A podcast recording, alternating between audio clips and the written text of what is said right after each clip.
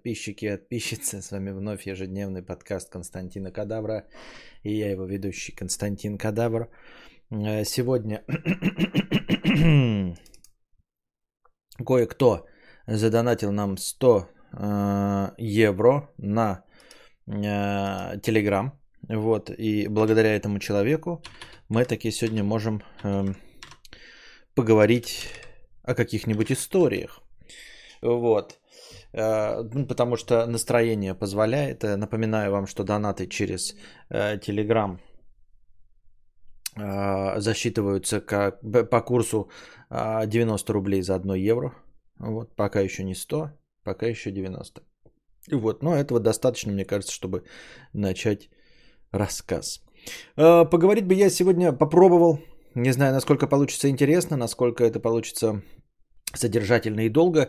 О кораблях-призраках попалась подходящая статья. Там на самом деле было дофига кораблей-призраков, но а, я пока поговорю о первых трех, а там дальше не уверен, что будет интересно, просто потому что а, на самом деле история этих кораблей-призраков э, по большей части одинаковы, а, сводятся все время к одной и той же ситуации.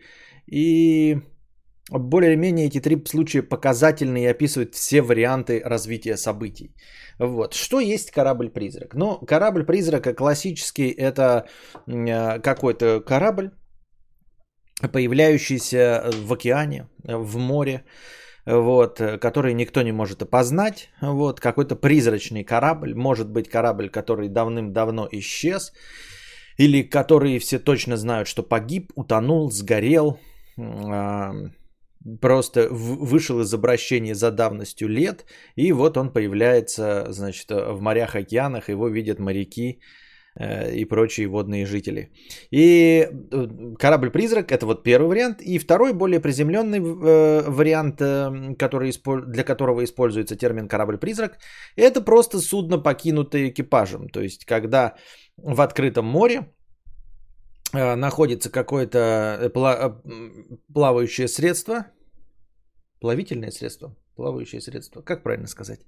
Вот, а, на котором совершенно неожиданно нет экипажа. То, что нет экипажа на пришвартованном а, судне, тут все нормально, никаких вопросов не возникает. А вот как он мог оказаться в море и при этом без экипажа, тут практически всегда а, есть какая-то драма. Вот, именно поэтому называется корабль-призрак, именно поэтому Э, к ним относятся с опаской, потому что понятно, что вот если сказано, что вживую увидели корабль-призрак там или наоборот обнаружили, да, то это понятно, что э, история, скорее всего, какая-то трагическая, и люди умерли. Ну, потому что э, не бывает такой здоровой, нормальной ситуации, при которой экипаж покидает корабль, правильно?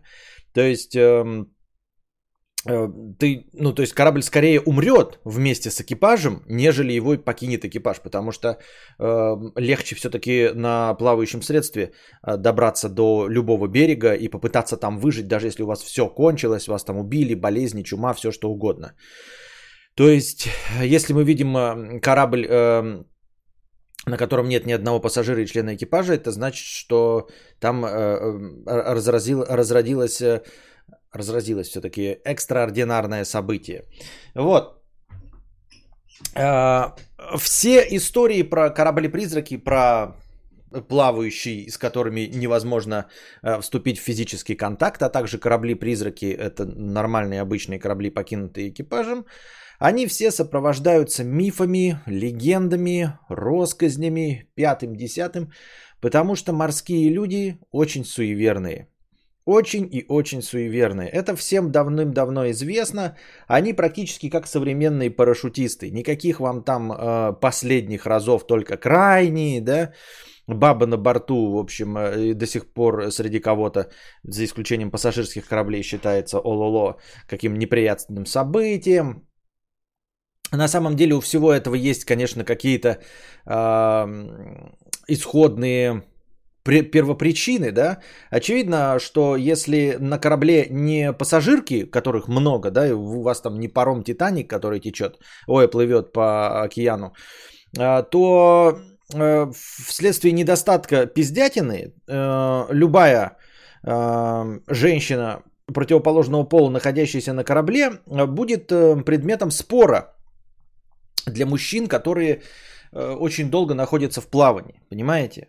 То есть э, есть такой, я вчера прочитал такую хуету, совершенно не, нелогичную и тупую, в общем, что раньше гомосексуализм был распространен среди ну, тех людей, которые вынуждены находиться в одном обществе. То есть, когда гомосексуалы приводят в пример, дескать, и у животных есть гомосексуалы, то в животном мире, якобы это все неправда, да, якобы гомосексуалы образуются тогда и только тогда, когда есть недостаток в самках.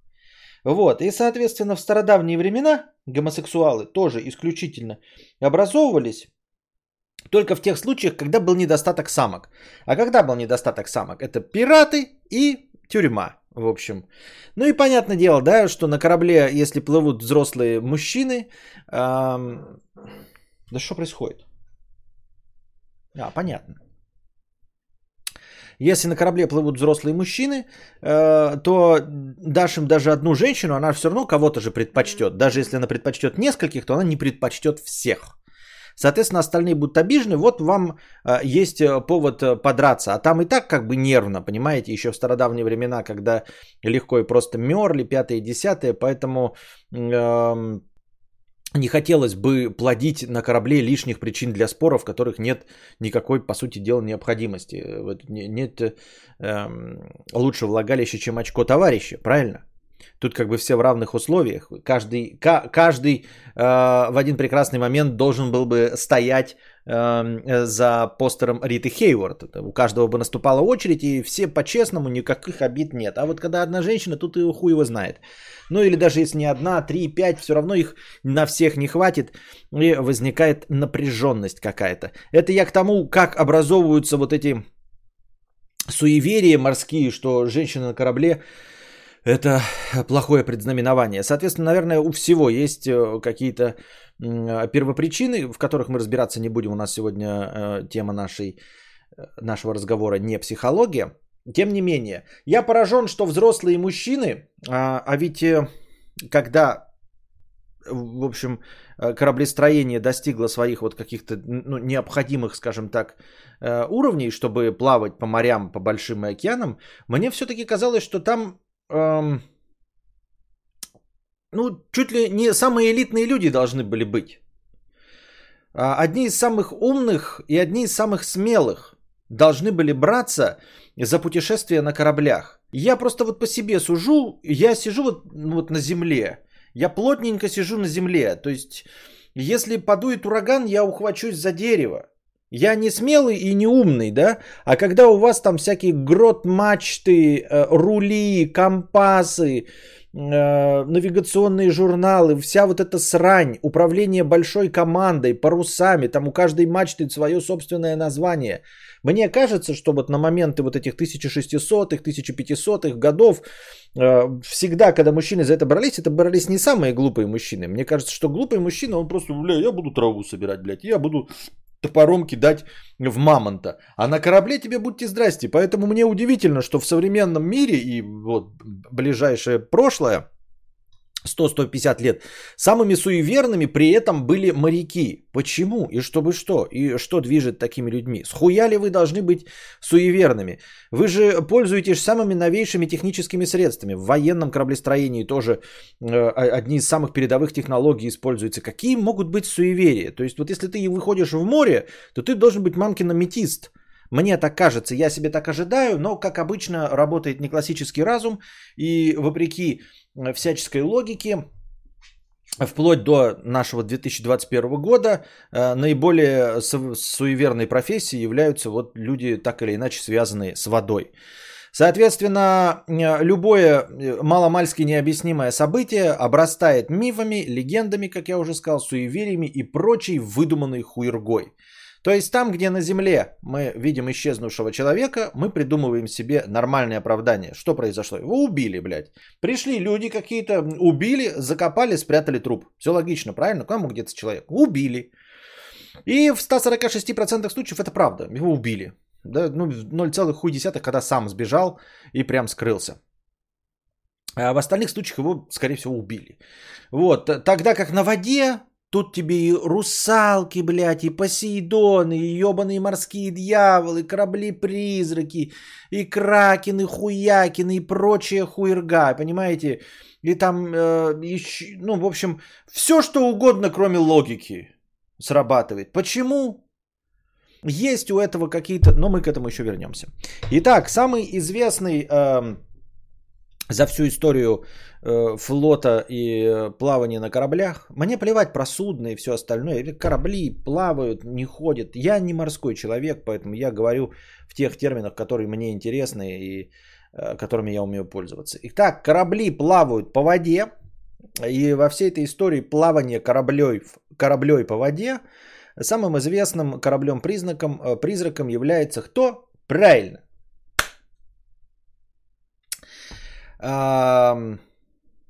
самовзлетный амстердамец. Или, как он более нам известен, летучий голландец. Вот. Скорее всего, э, история летучего голландца является полнейшей э, выдумкой, то есть не было никакого летучего голландца никогда э, за всю историю. Это тоже, кстати, удивительно. Мне казалось, что э, больших кораблей, да, вот про, про которых рассказывают капитаны Крюки, ну всякие там, да, э, мне казалось, что они идут под расчет, что все построенные корабли хотя бы задокументированы, то есть всем известно, сколько было кораблей за всю историю. Почему-то мне так кажется. Мне всегда так казалось. Порещий парижанин, да. А, э, что нет никакой проблемы, такие огромные строительства, ну, в общем-то, все задокументировать. Как мы уже говорили, да, когда про историю спрашивают, там, типа, в одном бою погибло столько самолетов, там, в другом, э, это, с другой стороны погибло столько самолетов, а потом смотришь по документам, сколько произвела одна сторона самолетов, сколько вторая. У них ни у одной не было столько самолетов, сколько погибло с одной стороны. Ну и, в общем, э, все задокументировано. Мне казалось, что большие вот корабли, у которых экипаж там 40-50 человек, они должны оставлять след даже в документах 1650-х годов. То есть, в общем-то, тогда уже были не какие-то летописи, которые по воспоминаниям через третьи руки писали монахи э, в темной келье. Нет, это уже все, уже есть бухгалтерия, уже есть первые университеты. И у вас строится огромная дура, строится 10 лет, и никто не записывает, сколько было кораблей. Ну, в общем, короче, ни в каких документах нигде никогда не значился никакой летучий голландец и ничего похожего. Легенда о нем сильно распространена, да, то есть э, его даже экранизировали, ну, так или иначе использовали в экранизации «Пиратов Карибского моря», во всяких мультиках, где вы только могли не увидеть ссылки на летучий голландец. Значит, самая распространенная версия, что якобы было, а, а, а, а было ли и не было ли, хуй его знает. Интересно, что версия эм, изобилует подробностями вроде как и года существование, да, и, и, и настоящие имена капитанов, то есть как бы есть официальная история, ну не официальная, официального ничего нет, но в общем известно имя капитана якобы, Хендрик Вандердеккен, вот, который в 1641 году принадлежа, э, причисляя себя, скажем так, к Ост-Индской компании. Что такое Ост-Индская компания? Ну, компания это как бы, это направление, как я понимаю, рассказываю своими словами. Если я наврал, то, ну, будьте здрасте, у нас не лекция, не история, что вы тут от меня хотели. Так вот, что есть Ост-Индская компания, кадавр развивательный?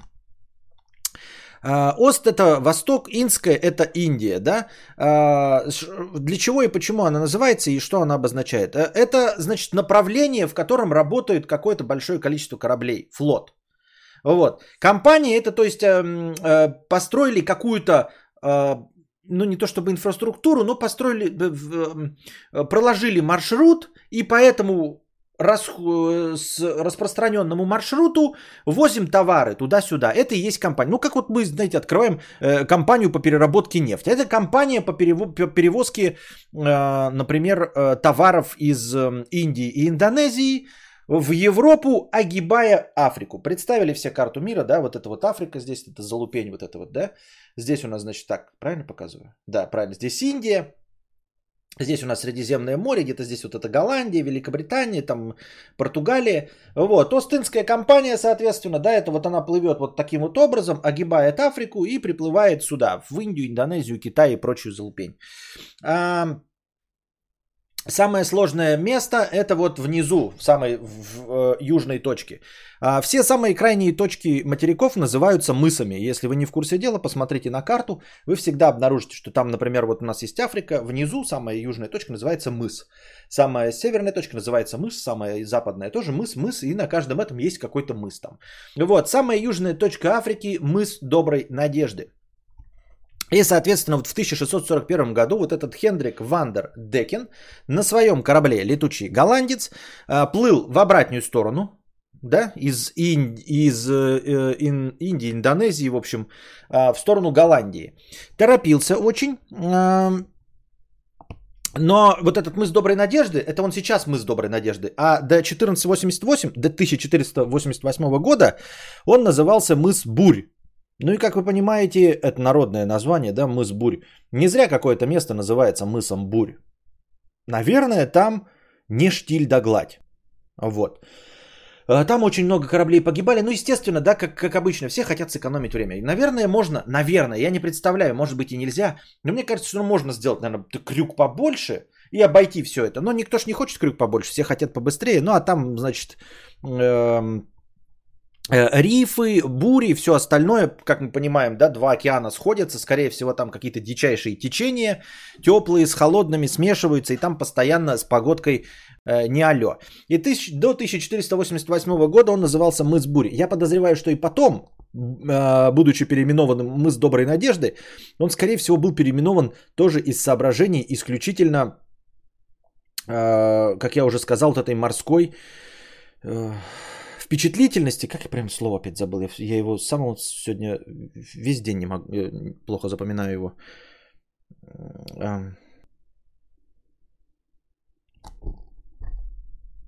И забыл. Суеверий. Из суеверий он был переименован, скорее всего, из мыса Бурь в мыс Доброй Надежды, потому что всех заманало, что мыс Бурь как бы э, подтверждает свое название. И, наверное, я почти уверен на 146%, э, что моряки решили, давайте, как корабль назовешь, так он и поплывет, да, как в сказке про капитана Врунгеля. Пусть у нас будет э, яхта все-таки Победа. И переименовали его в мыс Доброй Надежды. Так вот, в 1641 году, когда он уже был мысом Доброй Надежды, а бури, как мы понимаем, скалы э, и прочие сильные течения никуда не делись со сменой названия. Ну и вот, значит, команда этого Хендрика Вандердекена плыла с э, этой Евразии в Голландию, огибая. Другого пути не было. Это сейчас у нас там есть, если я правильно понимаю, если в географию хоть, ну, хоть какое-то представление есть, вот этот Суэцкий канал, который у нас недавно перегородили, то помните, корабль стоял, перегородил, это он как раз соединяет вот эти вот части, которые раньше вот так тупо всю Африку обходили. Мы с надеждой не сдохнуть раньше времени. Вот, там, естественно, была буря, вот. Ну и там опять разные варианты. Я, и, и, удивительно, что э, с именем капитана никто не спорит. Все уверены, что он Хендрик Вандердекен, как будто он существовал. Хотя он такой же выдуманный, как и сам корабль, как и его название. Но тем не менее дальше версии расходятся. Версии выдумки расходятся, ребята. Одна из версий, когда команда просила э, переждать, а, ну, типа, давай подождем, и он, типа, согласился, но согласились очень поздно и все-таки въебались в скалы. Но это не такая кровожадная версия. Вот, я, и за ней, в общем-то, не следует проклятие, ну или следует непонятно за что там. А другая, более распространенная версия, это когда он, в общем-то, не согласился э, команду подождать. Можно было просто не согласиться и ехать. Э, а можно было не согласиться и дождаться бунта. Он даже, ну, это варианты все. И возник бунт на корабле, он самого главного главаря бунта тупо зарезал, блядь кишки выпустил, кортиком в кадык и э, сбросил и сказал, глядя на что?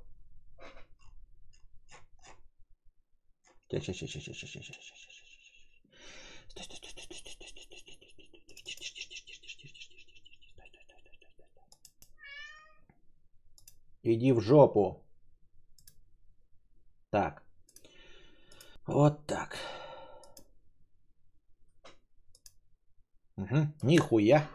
Вот эта картинка. Вот это да. Что такая большая-то? Ёптать. Еще побольше-то не было.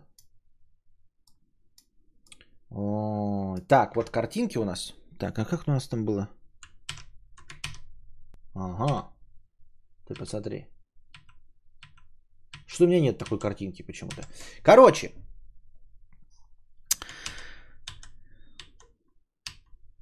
Короче, я звоню из Сочи.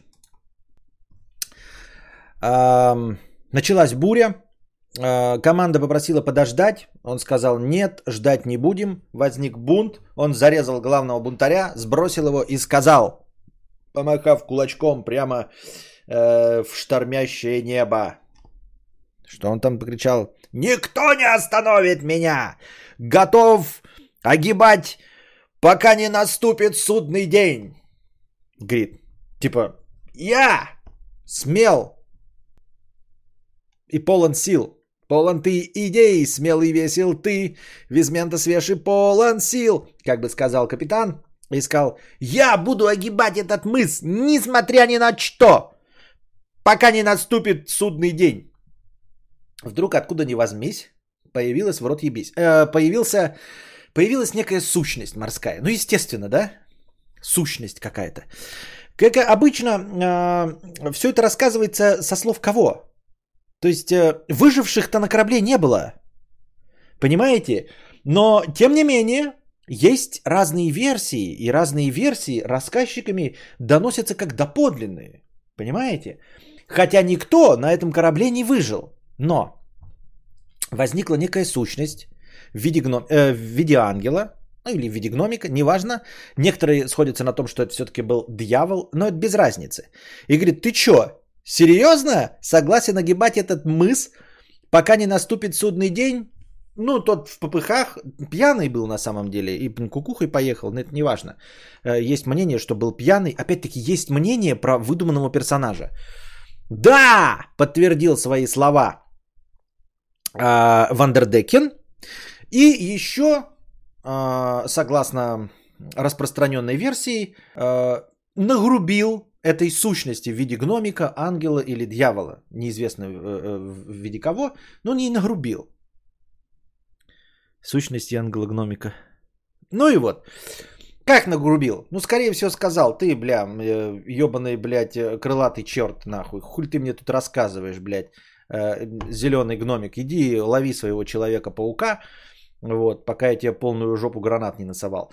В общем, сущность это обиделась и сказала, Будь ты проклят вместе с твоим кораблем и экипажем. Ну и, соответственно, они разбились, э, потонули и, и все. И все. В общем, и с тех пор они в вечность э, плавают. Вот этот корабль э, летучий голландец, э, полный скелетов, э, плавает по где-то там на югам по мысу Доброй Надежды. Видит его, конечно, в разных местах, не обязательно только там. А, потому что не наступил судный день и потому что он проклят. Эм, во второй версии, когда он все-таки встретился с таким там, каким-то там морским дьяволом, и ему точности также нагрубил и сказал, что да, я готов кататься здесь э, по этому мысу Доброй Надежды до конца времен. Вот, тот ему сказал, что, в общем-то, у тебя есть э, шанс на реабилитацию. Как я понимаю, ангел или сущность в виде ангела или гномика э, не давала шансов на реабилитацию. А вот в версии с дьяволом Дьявол дал шанс на реабилитацию и сказал, что раз в 7 лет э, ты можешь выйти на сушу, чтобы найти любовь простой женщины. Если ты заслужишь любовь простой женщины, то проклятие снимется. Соответственно, раз в 7 лет вот эта вот э, фишечка, обыгранная в «Пиратах Карибского моря», раз в 7 лет ты имеешь право выйти на сушу, чтобы попытаться найти свою любовь и таким образом снять проклятие с нашего корабля. Вот.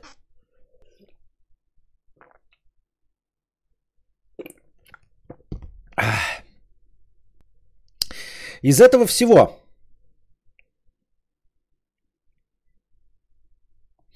Из этого всего у меня, из этой легенды, в принципе, да, и из того, как э, морское сообщество обычно и легко ее воспринимает, естественно, есть множество э, свидетельств э, о том, как видели этот летучий голландец. Вот, его э, видели, э, впервые он о, описан в 1790 году, то есть какой-то э, из писателей писал, как обычно, какие-то морские байки, э, пересказы левых людей э, и описал вот эту легенду о летучем голландце впервые в 1790 году. То есть мы с вами понимаем, э, что вообще первое задокументированное рассказ о летучем голландце от 1790 года. А речь идет, напоминаю, там о 1641 году, за 150 лет до этого. То есть даже если бы какая-то ситуация была, какой-то корабль был, то впервые э, описали э, эту ситуацию только через 150 лет по рассказам моряков, то есть по рассказам стариков в барах, во всем вот это. Вот он записывал байки и вот это рассказал историю летучем голландце. Понимаете, с вами э, насколько исторические события, скорее всего, разнились э, с, с реальностью с, с рассказами. Вот. А, потом, соответственно, после 1790 года уже регулярно появлялась эта легенда. Скорее всего, она этим писателем в самом начале и выдумана.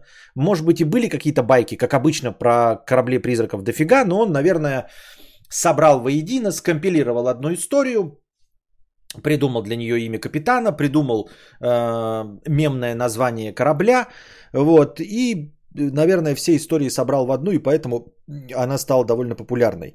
А, корабль этот летучий голландец, конечно, кто только не видел. Его видел даже в 1881 году будущий король Великобритании Георг V.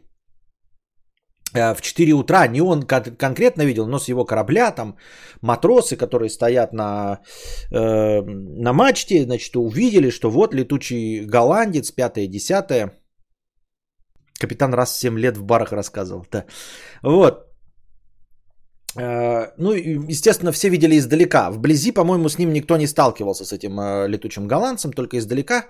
Вот, ну, кто-то там в пределах 100-200 метров видел на палубе скелетов, но не близко.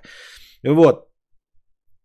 И э, вот этот матрос, который видел, он через, э, на следующий день упал с мачты и умер опять-таки, насколько историческое это событие?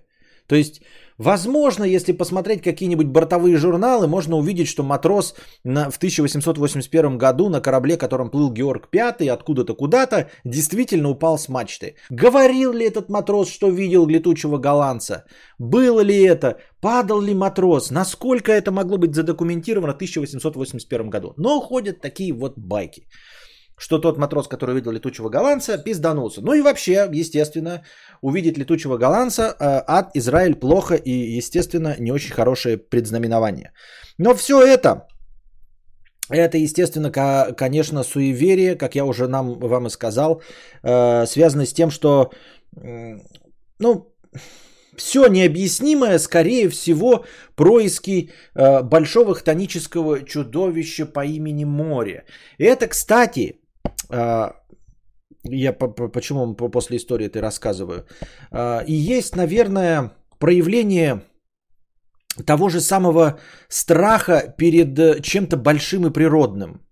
Вот как я вам рассказываю про лес, а, вот образ леса страшный в Антихристе Ларса фон Триера, да, когда вот тебе показывают э, просто стену леса, и она вот шевелится темная.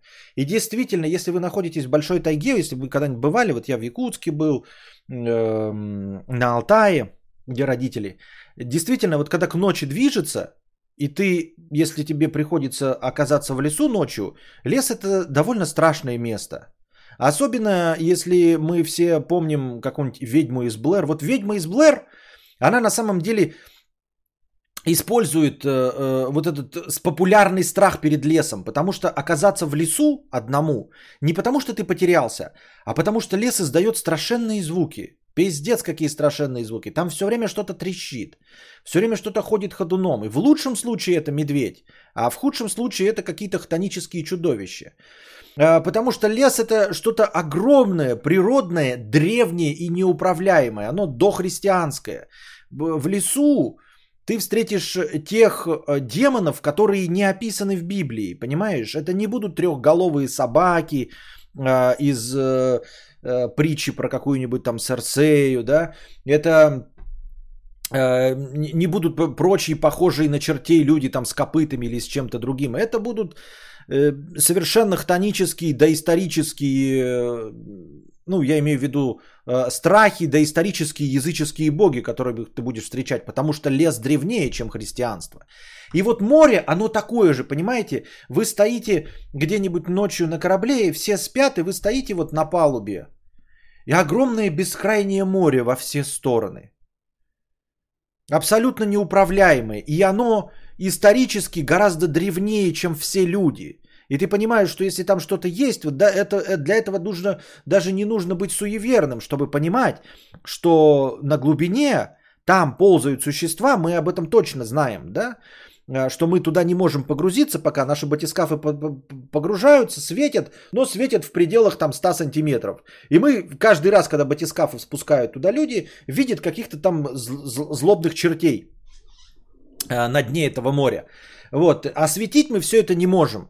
Э, просто не хватит прожекторов. И никто по дну океана не ходит. Что там на дне океана происходит, хрен его знает по большей части. Конечно, можно там просканировать часть этого океана, но в целом это такое же хтоническое, первобытное, э, доисто- доисторическая сущность э, которая пугает своими масштабами и, и пугает тем, что оно существовало задолго до тебя и до человека как такового. То есть, э, когда твои предки боялись э, вспышки молний, боялись саблезубых тигров, волков и мамонтов и сидели по пещерам, это море уже было здесь, и вот этот лес на Алтае уже здесь стоял. И если в нем кто-то ходил, то он до сих пор продолжает ходить, потому что он никуда не делся. Я думаю, что этот страх, он э, из-за масштабности, понимаете? И из-за того, что нет других людей, ты не можешь ни с кем собраться, ты, у тебя нет свидетелей ничего. Ты можешь придумать себе все, что угодно. Ты можешь увидеть все, что угодно, и тебе не скажет что никто, что ты дурак. Если ты стоишь на площади, почему и не бывает э, никаких свидетельств э, про НЛО э, на площадях, на каких-нибудь больших концертах. Потому что как только ты увидишь НЛО, тебе сразу другие люди скажут, это не НЛО, дурак. Это китайский фонарик летит. Все. Обязательно среди сотен тысяч людей найдется, кто посмотрит в подзорную трубу и увидит, что это китайский фонарик. Или что это пролетает спутник. Ну, что угодно, но все поймут, что это не НЛО. А когда ты находишься один в лесу, то любой треск, хоть это треск действительно упавшей веточки от зайчика, на самом деле превращается в ведьму из Блэр.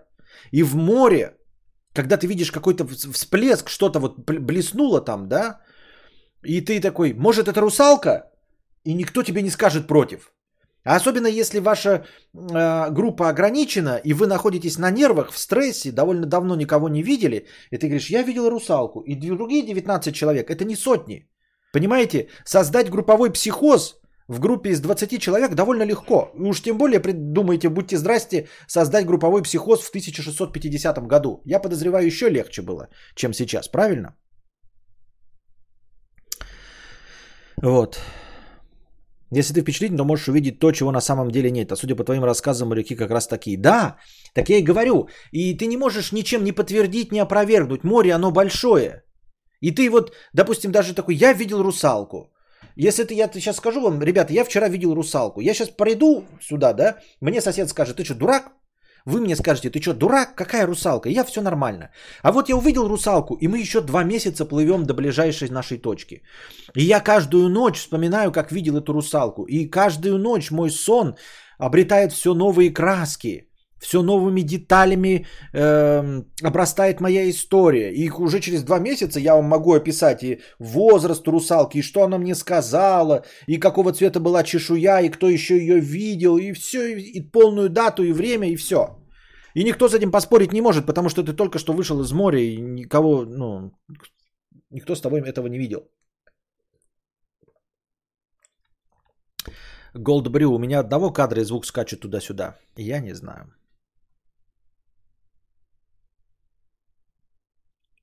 Этим капитаном был Альберт Эйнштейн. Да, э, вот я еще недавно прочитал такую фишку, что, знаете, например, ну то есть многие страхи, которые эм, специально эксплуатировались вот в «Ведьме из Блэр», Э, то есть мы понимаем с вами, что самое страшное, как говорил Дмитрий Быков, это не какие-то черти там вот прямо сам всем с зубами, а когда что-то необъяснимое. Самый страшный кадр в «Ведьме из Блэр» это когда э, герои заходят в дом, в заброшенный дом, в котором никого нет живых, и заходят в комнату и видят, как человек стоит в угол, в угол тупо смотрит, да? Нет ничего страшнее, чем ты заходишь в покинутое здание, и там человек вот так вот стоит. Ну пиздец же кринжатина. Пиздец же кринжатина. Правильно? Вот. И...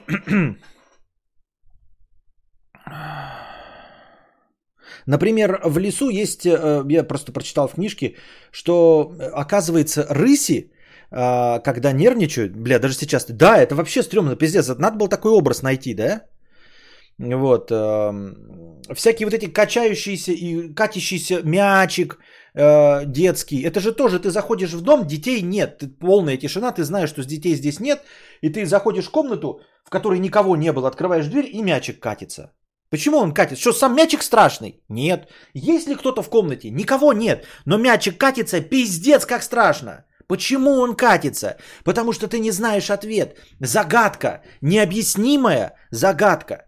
Объяснимая хорошо. Сейчас чем больше наука дает объяснений, тем легче с этим, да? А, она всякую хуйню тебе объясняет, и ты такой, а, в эту есть научное объяснение. Хотя на самом деле полная пурга, но тем не менее. Если есть хотя бы хоть какое-то псевдонаучное объяснение, уже с этим легче. Но когда ты заходишь в комнату и катится мячик, ты такой, ну пизда, все, ну блядь, мне пизда. А что пизда, кто тебя? Что, маньяк? Нету никого. Черт? Нет никого. Шарик тебя убьет, что ли?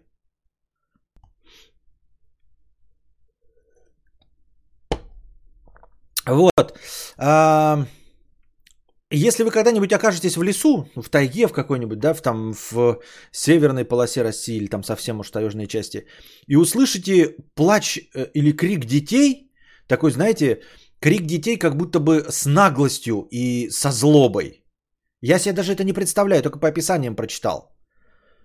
Вот представьте, если вы, вы лежите в палатке, и вдруг дети закричали, маленькие вот какие-то вот 4-5-летние, не просто закричали с плачем, а с таким требовательным плачем. Такие... А это рыси. Рыси издают такой звук. Они, когда чувствуют какую-то опасность и хотят его, ну, эту опасность спугнуть, они ночные животные, да, то есть если кто-то втер, вторгся на их территорию, они издают вот такой звук – который очень и пиздец как сильно похож на крик «Плач детей». С требованием такой, знаете, с, с капризом. Ебал я в рот, блядь, встретить рысь ночью. Если бы я этого не прочитал, все. Я в палатке лежу, и, блядь, и за палаткой заплакал, я все, блядь, ну все, я Дятлов нахуй. Я Дятлов, сейчас мне пизда, блядь. Сейчас я одену 4 носка на одну ногу, высосу себе глаза и пойду, блядь, э, катиться кубарем со скалы. Правильно? Алекс Келевра, добро пожаловать спонсоры. Спасибо, что стал спонсором э, на, на моего канала и добро пожаловать в чат. Вот такие вот дела. Вообще считается, что ну, вот именно с э, ситуацией с летучим голландцем, э, скорее всего, современное представление о том, что все, кто видел летучий голландец, они видели Фата Моргану. Фата Моргана это уже устоявшийся термин, можете прочитать о нем в Википедии. Это такой мираж, когда ты э, на горизонте видишь э, объект, который далеко-далеко за горизонтом на самом деле. То есть так лучи света, тепла, вот это вот э, испаряющийся воздух, все преломляется, что ты не, не прямо над, на горизонте, а даже над горизонтом. Есть фотографии фотоморгана, можете в гугле погуглить, э, в гугле, в Яндексе погуглить. Как будто вот линия горизонта, над ней прослойка воздуха, и вот там над ним еще и плавает корабль, и еще и меняет формы всякие. Это вот все иллюзия. А, удивительно, что на самом деле фотоморгана это ты видишь все за, э, за горизонтом. Вот эта проекция какая-то вот на горизонте складывается из того, что очень далеко, даже дальше, чем горизонт. Фото Моргана. Да, фото Моргана, блядь, Моргенштерна. Вот такие вот дела. Но мне кажется, что такое явление, наверное, было бы распространенным. Я подозреваю, что люди, которые ходят в пустыне, они же знают, что такое мираж. Люди, которые плавают в море, тоже знают, что такое мираж. Я не думаю, что э, это настолько редкое явление, что моряки, встречая его, придумали для него летучий голландец, нежели э, природное объяснение какое-то, да? Ну, как-то странно, кажется. Леди, второй корабль на сегодня, Леди Лавибонд. Лавибонд. И этот корабль-призрак тоже.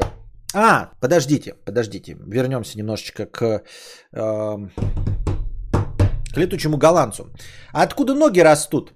На самом деле ноги растут просто из мифок, баек и рассказов о, возможно, э, о просто быстром корабле. Был такой в 17 веке э, Бернард Фоке, который э, тоже участник этой Остинской компании, который очень-очень-очень-очень-очень быстро преодолевал расстояние между Голландией и островом Ява в Индонезии, то есть ключевой точкой с огибанием, просто с фантастической скоростью, умопомрачительной скоростью, которую никто не мог достигнуть э, в три с половиной месяца. За три с половиной месяца. Просто и глазом моргнуть не успели, как они мчались с острова Явы и в Голландию и обратно.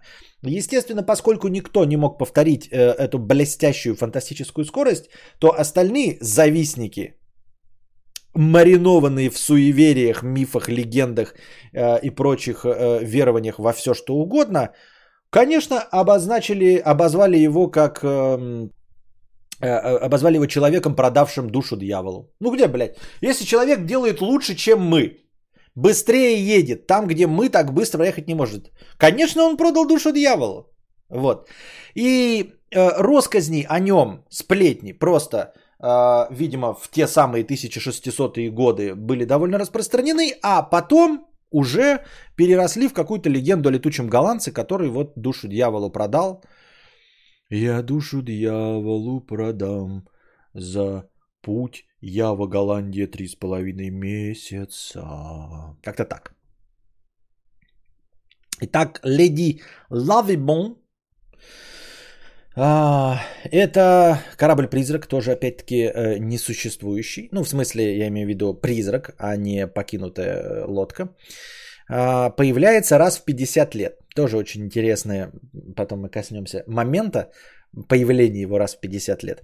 Значит, 13 февраля 1748 года э, некто Саймон Рид вместе со своей молодой женой Ан, а, а, Аннеттой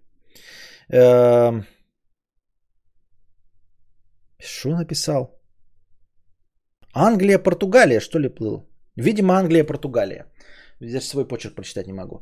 Эм, прям после свадьбы, прям счастливые молодожены, эм, команда. Он, видимо, как владелец корабля или как капитан, поплыли из Англии в Португалию. Плыли они в том числе через одну очень опасную местность под названием Пески Гудвина. Итак, госары молчать. Пески от слова песок, а не от слова писки. Сейчас мы найдем эти писки Гудвина. Э, пески, вот это пески Гудвина. В общем, это э, серия таких маленьких островов с отмелями, да, в которые очень часто э, корабли попадали в катастрофы, потому что были безалаберными, безответственными и прощелкивали момент отлива. И поэтому либо садились на мель, либо э, ударялись об скалы. Вот это фотографии настоящих этих песков э, Гудвина. Эм. Э,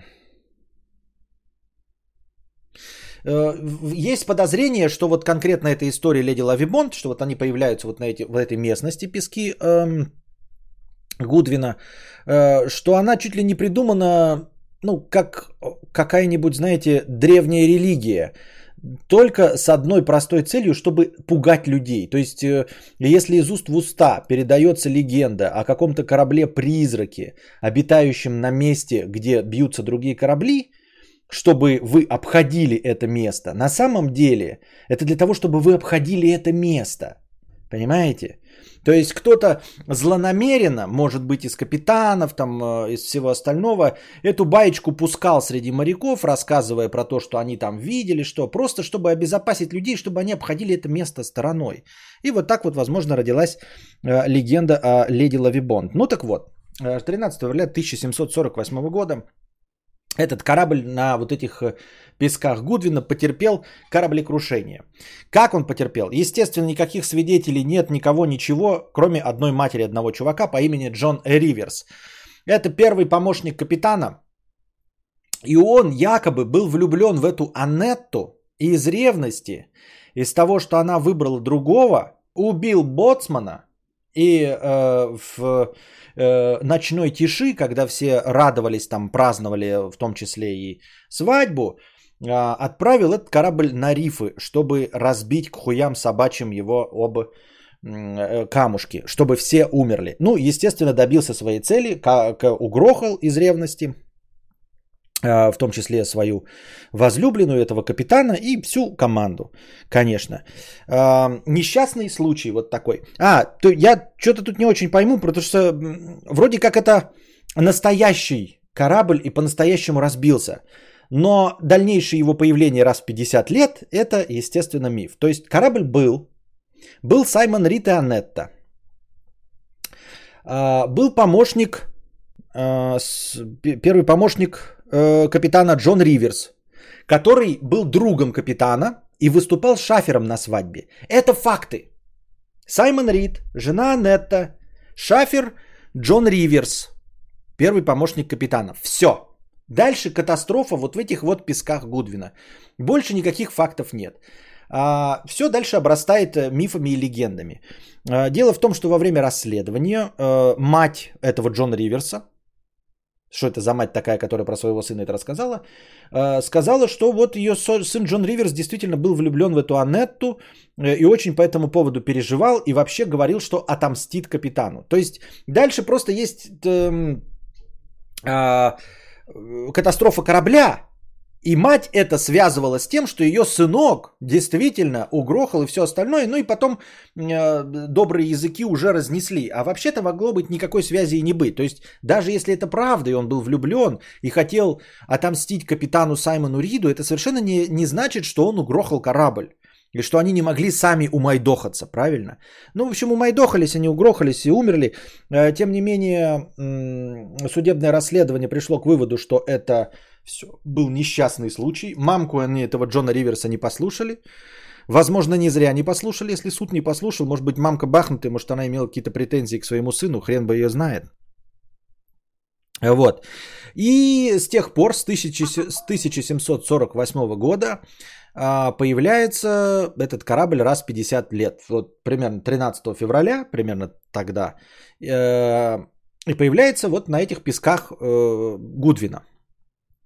А, задокументированы, то есть вот эти свидетельства а, в 1798, в 1848, в 1898, и вы даже не поверите, в 1948 даже моряки, проплывающие мимо вот этого, этих песков Гудвина, увидели а, этот корабль Леди Лавигольд, вот, Лавибонд, но, что удивительно, удивительно и странно, совпадение, не думаю, в 1998 году, вот уже недавно, да, буквально 23 э, года назад, а, собралась большая группа людей с фотоаппаратами Canon, Nikon, э, э, Fuji или Fujitsu а, на этих песках Губина 13 февраля.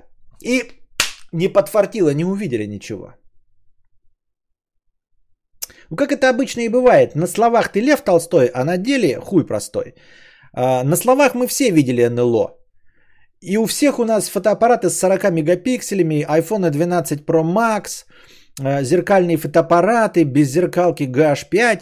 И что-то нихуя мы не снимаем. И так же тут, понимаете, в 1748 году потонул корабль Леди Лавинольд и Лавин, Лавибонд. И потом в 1798, 1848, 1898 и даже в 1948 в феврале в десятых числах этот корабль видели. Во всех этих случаях, пока не существовало камер, фотоаппаратов и журналистов. И как только вот эти суки, журналисты, фотоаппараты и камеры появились, так сразу почему-то в 1998 году э, Леди Лавибонд не появилась. Совпадение? Не знаю. У вас, дорогие друзья, возможно, если вы молоды, а не стары, как я, есть шанс проверить это и направиться на пески Гудвина 13 февраля 2048 года. А вось появится! Есть мнение, есть мнение, э, что никак, ни, никто этот корабль э, не видел ни в 1798, ни в 1840, все остальном, потому что впервые вообще эта история э, по документикам проявляется лишь в 1924 году, 1924, в газете Daily Chronicle. Когда бы вы думали? В 1924 году в Daily Chronicle Совершенно случайно, вы же не заметили, да, 13 февраля э, произошла вот эта трагедия, э, выезжает. Эта история появилась 14 февраля 1924 года в Daily Chronicle. История о несчастной любви и ревности 14 февраля в Daily Chronicle в 1924 году. 14 февраля. История о любви. 14 февраля. То есть это была просто баечка, возможно, написанная специально для 14 февраля.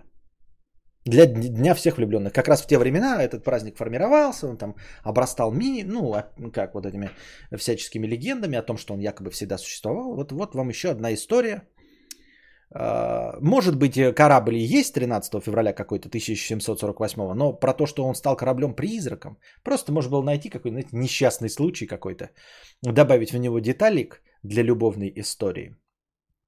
И вот вам, и вот вам новый миф на 14 февраля. Почему бы и да? Почему бы и да? Правильно? Вот такие дела. Теперь переходим э, к следующему э, кораблю-призраку. На этот раз э, реально существующий корабль, который щупали люди, тоже в старину, но он существовал. И он как раз корабль-призрак не плавающий и видимый якобы моряками, а покинутый людьми. Это корабль Мария Целеста. В 1872 году этот неудачливый корабль. Корабль переходил из рук в руки постоянно. Кто-то на нем прогорал, пытался там что-то плавать, перевозить грузы, не задавалось. Отдавал его за кредиты, за долги. И, наконец, в 1872 году э, он э, попал в руки Бенджамину Бриксу.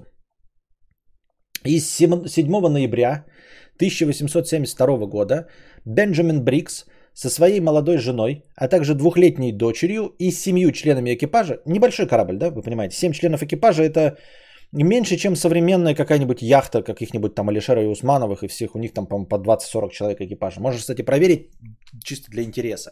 Но, тем не менее, вот в истории остаются Мария Целесты.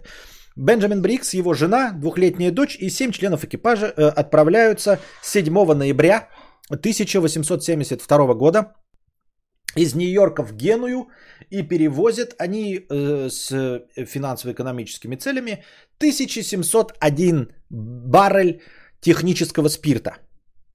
Вот. Просто, ну, не бухать, а э, чтобы заработать денег. 1701 баррель. Да хуя, нормально, 7 человек хватит. Ну, вот он со своей э, семьей едет, почему бы и да. Э, но уже меньше, чем через месяц, за два дня до месяца, 5 декабря 1872 года его э, корабль обнаруживают э, э, команда корабля Дея Грация. Обнаруживают корабль совершенно пустой. Нет ни семи членов экипажа, ни Бенджамина Брикса, ни его жены, ни двухлетней дочери. Вот, э, ну и остается загадкой, куда делся экипаж, капитан, жена и двухлетняя дочь. Э, на корабле нет никаких э, признаков борьбы, ничего подобного, поэтому, естественно, сразу же обрастает мифами, легендами. Ну и как обычно, да? Скорее всего, все сводится к какому-нибудь убийству или какой-нибудь ошибке, или даже, может быть, пиратству галимому. Но э, поскольку дело происходит в море, поскольку свидетелей нет, э, все что угодно может произойти. Тут История довольно странноватая, но мы придем к ней в конце. Так вот, груз остался целый. 1701 баррель минус 2 барреля. Ну, то есть, скорее всего, они, может быть, как-то ее технически использовали, а может быть, не знаю что, но э, никто груз не спиздил. Остался только корабль. Вот. Эм, корабль, судя по всему, по спину, покинули спешно. Э, забрали только вот прям самое необходимое. То есть, э, на корабле прям было начато, видимо, шитье или вязание жены. И она буквально вот прям строчка идет, она бросает, и вот в, в таком виде оставлен корабль. Оставили еду на 6 месяцев, э, исчезла шлюпка, ну, спасательная, в которую, скорее всего, они, наверное, и сели. Исчез там компас, навигационный журнал. То есть вот прямо самое необходимое, как будто возникла какая-то авральная ситуация. Капитан, все срочно покидаем корабль, хватает жену за руку, прямо от, от шитья ее забирает. Рукой хватает компас, навигационный журнал, чтобы не потеряться, и садятся в шлюпку. Все, на этом они теряются. Больше ничего нет. А, секстант, а, спасательная шлюпка, хронометр и навигационный журнал. То есть вот буквально все, что схватил и, и шлюпка. Больше ничего нет. А, при обнаружении в корабле, значит, сломан один из насосов, высасывающих воду. Днище корабля на метр наполнено водой.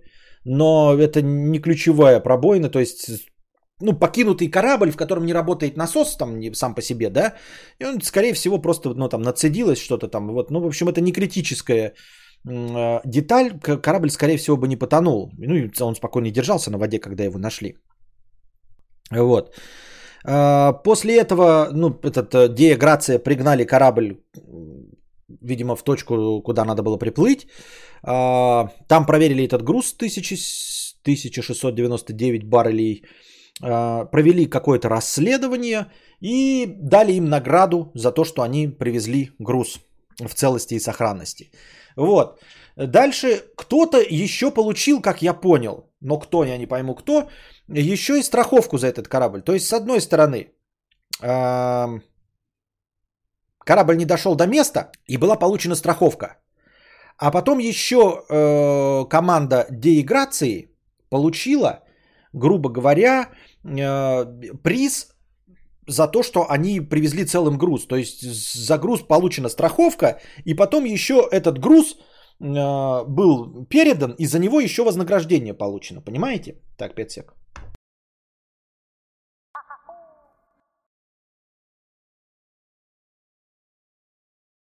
Ой, ну ладно, ну очень плохо.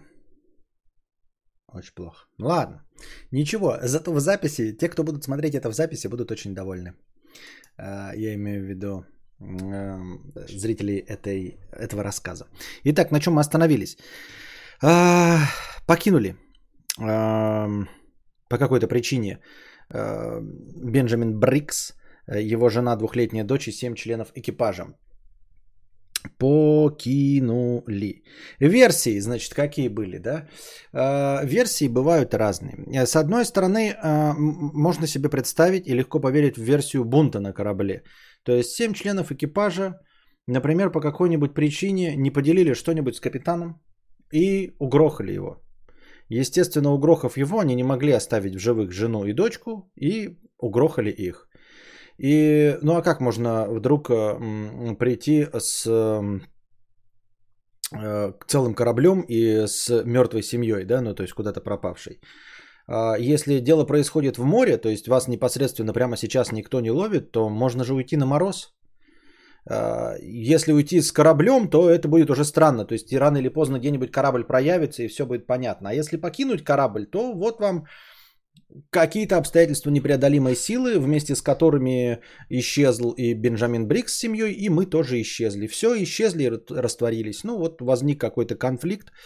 Эм, случайно убили капитана. Ну, то есть, понятное дело, что если капитан убил кого члена экипажа, то ничего страшного не произойдет, да. А, все просто там, ну, возьмут под арест капитана, и все окей будет, да. Тут вот именно такое, знаете, там, случайно угрохать маленькую девочку, потом, ну, не оставлять в живых капитана его жену. Случайно угрохать жену, например, да, или случайно угрохать капитана. А, в любом из этих случаев э, логичнее было бы действительно покинуть корабль, Че он там, богатства никакого нет, 700 1701 баррель нефти, да ну и хуй с ним. А так вроде бы и, и сразу, понимаете, снимает все вопросы. А, а вось убийца тоже сам умер. То есть все дальше, дальнейшее будет инсценировкой. А, нападение пиратов. Ну, нападение пиратов тоже в, целом... Нападение пиратов, оно могло бы хоть как-то отразиться на корабле, но не было никаких следов борьбы на корабле. А, вот поэтому первая версия, когда случайно кто-то умер, и потом под шумок надо было бы быстрее от остальных избавиться, она еще куда не шло. А версия нападения пиратов, они должны были отбиваться. Может быть и не отбились, может быть это и были пираты. Может быть это был какой-то сговор. А, понимаете, э, что ну, пираты подъехали, а члены команды все были из пиратов, да, и они просто всех сдали, а, сделали, ну, а зачем? А зачем, понимаете? А, смысл-то в чем? Вещи-то все остались, еда осталась. И 1700 баррелей нефти осталось. Ой, не нефти, а спирта. Если пираты, то что они забрали? Какой в этом смысл, понимаете? Только в этом смысле, только в этом э, есть хоть какой-то смысл, э, если действительно это случайная цепь событий. Э, вот. Дальше. Э, Версия о том, что была утечка газов. То есть э, а, нефть это технический... Ой, нефть. Почему все время нефть говорю? Технический спирт везся в каких-то бидонах. И там, э, ну, когда уже проверяли корабль тщательно, вот этот метр воды, э, неработающий насос, э, обнаружили, что была утечка газа из э, вот этих спиртовых баррелей. Из спиртовых бочек. И есть подозрение, что, возможно, произошел какой-нибудь хлопок, да, ну, прям реально хлопок, а не взрыв. И, возможно, капитан испугался, что за этим последует прям здоровенный взрыв. И э, приказал срочно покинуть корабль. Например, там открыть какие-нибудь клапана, чтобы газ сошел, и покинуть корабль. И что выглядит вполне вероятным, или произошло другое какое-то экстраординарное событие, заставляющее покинуть корабль на шлюпке, но, предположим, они ее привязали. А дальше просто тупо человеческий фактор. Они-то привязали шлюпку, да, и отплыли метров на 100-150, а потом она тупо отвязалась.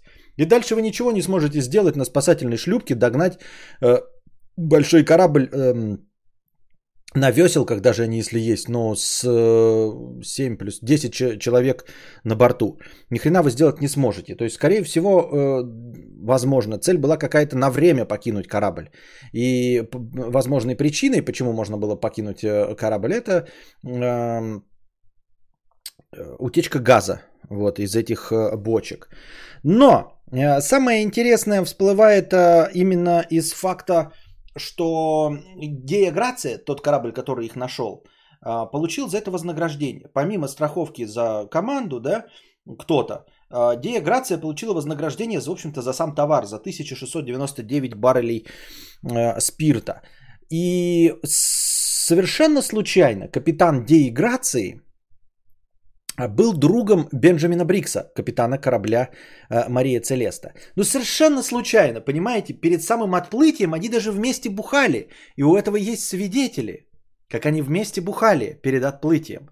И потом эм, корабль э, Мария Целеста, он как бы еще не был объявлен в розыск, он не был э, не подавал сигналов бедствия, ничего. Его просто совершенно случайно в огромном море на пути из Англии в Португалию обнаружил другой корабль, капитан которого по совершенно случайному стечению обстоятельств друг Бенджамина Брикса.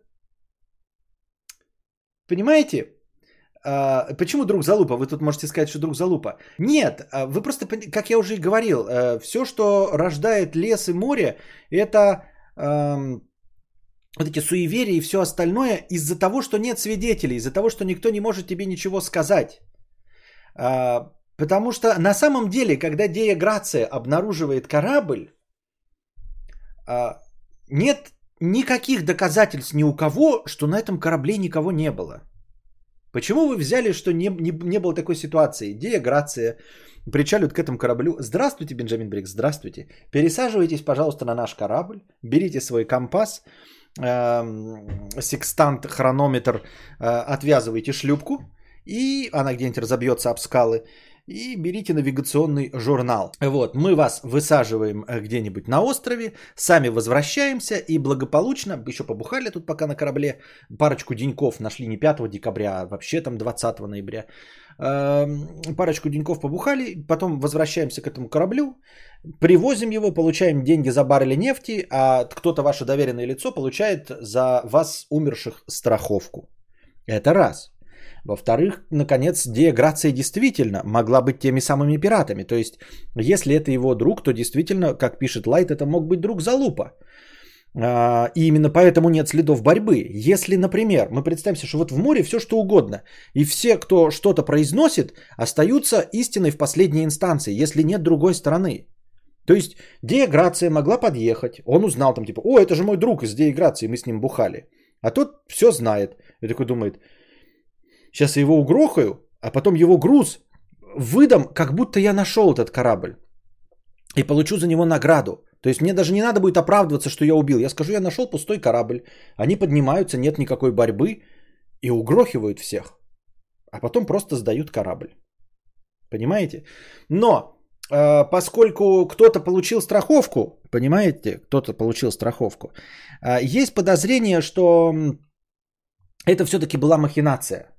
Э, что Бенджамин Брикс с семейкой, с семью членами экипажа, в конце концов можно было 7 членов экипажа угрохать. Да? То есть Диаграция могла подъехать и убить именно 7 членов экипажа, а своего друга Бенджамина Брикса с его женой и двухлетней дочерью забрать и куда-нибудь увезти. Вот. Э, совпадение? Не знаю. Мне кажется довольно странноватым совпадение, что э, друг какого-то человека находит его в море, специально не ища. Если бы был подан сигнал бедствия, можно было бы оправдаться тем, что вот мы по все э, его знакомые и друзья в море искали эту Марию Целесту. Но если никто не искал и не было сигнала бедствия, то кажется крайне маловероятным, что тебя найдет именно твой друг в безбрежном море, в океане, на пути с Великобритании в Португалию. Ну, что-то странновато выглядит, да? Э, после этого Закрыли, значит, э, он, ну, суд э, ничего не выяснил, все было хорошо, все нормально. Э, корабль после этого опять перепродавался туда-сюда, он какой-то не очень удачливый. Через 12 лет его приобрел Гилмен Паркер. Вот, и он еще раз решил, ну, еще раз или не еще раз, он провернуть решил махинацию опять со страховкой – и, значит, набрал товаров э, на 30 тысяч, э, точнее, нет, набрал дешевых товаров, полный корабль, застраховал корабль с грузом на 30 тысяч долларов и поехал на Гаити. Возле Гаити э, на каком-то из островов, значит, снял весь этот товар, который был дешевый, просто был для наполнения, для того, чтобы страховку сделать себе. Снял этот товар и расхуярил корабль об скалы. А, ну, чтобы получить страховку за корабль вместе с товаром. Товар он сам а, на Гаити сдал какому-то там а, местному губернатору за 500 долларов. Вот, то есть еще 30 тысяч страховки плюс 500. И он за 500 долларов сдал, но этот губер, губер э, на Гаити э, за этот товар, товар открыл и увидел, что товар говно, он даже 500 долларов не стоит, это хлам вонючий. Он такой, ах ты сука. То есть сначала, когда ему предложили типа товар, который на самом деле ни, нигде не обозначен, все хорошо. Но когда он оказался дешевле стоимости, он сказал, эта сука продала мне товар на 500 долларов, э, по объему и массе, естественно, совпадающий с грузом корабля, который якобы разбился случайно по словам этого Гилмена Паркера, да. Ну, естественно, было проведено судебное расследование и выяснилось, что с корабль он сам угрохал, что корабль был пустой, что он предварительно с, с этот груз продал этому Губеру. А, после этого суда, на самом деле, его не посадили, никакого наказания не последовало, это какое-то обычное мошенничество, вот, со страховкой и прочим. Но у него просто закрылась для него его карьера в морском деле, то есть ему э, путь на корабли был заказан, и он э, помер в нищете. Вот. Но смотрите, э, с одной стороны мы рассказываем эту историю как историю корабля-призрака, как чего-то проклятого, да, как эм, какое-то суеверие, э, что вот видите, он неудачливый корабль, там потом семья вот умерла с этими членами экипажа, потом опять неудачи, и потом, значит, в конце концов его разбил мошенник этот корабль. Вот какая-то преследовала э, злая судьба и рок этот корабль. А что если наоборот? А что если наоборот этот корабль, корабль неудачников, но корабль мошенничества? То есть концовка его, э, опять-таки махинация со страховкой и с разбитием. Что если она продолжение истории корабля? То есть можно воспринимать эту историю как вот э, историю неудачного корабля, связанного с трагедией. У всех трагедия, потом этот спился, э, все дела. Семья умерла. А что если она не умерла и это была махинация? Что если вся история корабля это история махинации, в том числе история исчезнувшего экипажа Марии Целесты в 1872 году? Это история удачного мошенничества. Через 12 лет еще одно мошенничество Гильермо Паркера все-таки закончило историю этого корабля. То есть это история мошенничеств с кораблем. И они обе, эти два мошенничества, были со страховкой. Так или иначе были связаны со страховкой и с грузом, который в первом случае был продан благополучно, а во втором случае был продан консулу, губ, консулу Гаити, а не Губеру. И тот, э, тому товар не понравился, и он э, в итоге подал на него в суд. То есть э, на самом деле э, никакого проклятия на корабле не было. Корабль просто использовался мошенниками.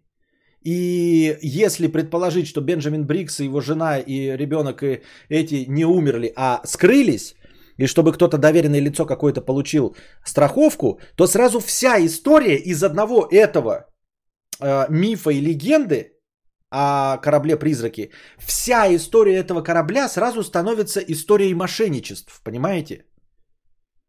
Если мы предполагаем, что произошло что-то с Бенджамином Бриксом, женой и этим, в многолетнюю историю корабля он переходил из рук в руки. С этой одной историей это триллер, это какая-то морская мистика – это, возможно, даже детектив, а возможно, даже и фантастика, чем черт не шутит. Но если мы изымаем этот случай или объявляем его абсолютно объясненным случаем мошенничества, то сразу все остальные эпизоды жизни этого корабля становятся эпизодами мошенничества. Простого. И вся его история это э, история 11 друзей Оушена, грубо говоря. Вот. А уже в 21 веке одна из исследовательниц истории, видимо, морского дела Великобритании, э, штудируя документы, пришла к выводу, что, возможно, э, команда покинула корабль из-за ну, вот, человеческого фактора. Э, а дело в том, что этот Мария Целеста до того перевозил уголь и попадал в несколько штормов, и, возможно, уголь, вот эта пыль угольная, попала в один из насосов, которые откачивают воду из трюма. И этот насос сломался. Там по документам, когда пришла там дееграция, она и описала, что вот нет двух баррелей нефти, сломан насос. Э, и вполне возможно, что вода начала набираться, но поскольку уже месяц находились в плавании, возможно, неопытный сильно капитан Бенджамин Брикс, хотя хрен его знает, почему он был неопытный, но в любом случае, да, когда вы находитесь одиноки в море, у тебя жена, двухлетняя дочь, э, вполне возможно, что чего-то он сильно испугался, что корабль потонет. Когда будет корабль тонуть с 1700 э, баррелями нефти, то вы уже ничего не спасетесь. И они просто заранее этот корабль покинули, испугавшись, что он потонет. А он в итоге не потонул, а в итоге они сгинули. То есть они его покинули на шлюпке, не привязываясь. То есть другой, другая ситуация. Все остальные были э, ситуации, что они привязались и потом отвязались хотели там, чтобы воздух прошел или еще что-то в этом роде. А здесь они сознательно покинули, боясь, что корабль утонет, причем тоже в попыхах, да, и не было никаких следов борьбы, потому что они добровольно покинули этот корабль, а он нихуя не утонул, а они-то вот как раз сгинули. Вот, так что все может быть. Но самое интересное из всех этих трех случаев, э, из э, реальных случаев, нереальных случаев, но и даже из придуманных, э, мне кажется, что во всех них фигурирует э, один такой простой факт. Команда – это просто жертвы обстоятельств. Вы обратили внимание, что Вандердекен, вот этот, который решил обогнуть мыс доброй надежды и сказал, а, а, оскорбив дьявола или сущность в виде гномика, а, сказав, что он готов до, до наступления судного дня а, тут плавать, он как бы взял на себя ответственность, весь корабль был потоплен и проклят из-за одного ебаного капитана. И главное, что в самой, в самой легенде, в одном из вариантов, а, на корабле образовался бунт, и он главного бунтаря, то есть зачинщика, убил. То есть команда была против, и все равно, все равно, потом, когда в сущность в виде гномика появилась, и он ее оскорбил, то сущность в виде гномика почему-то прокляла и всю команду. Команда-то тут при чем? Вот этого я не понимаю. Схуяли на команде-то отыгрались. Во втором случае Лали, э, Лали Бонд, вот этот э, мужик, э, как его там звали, я забыл уже. Лали Бонди-то.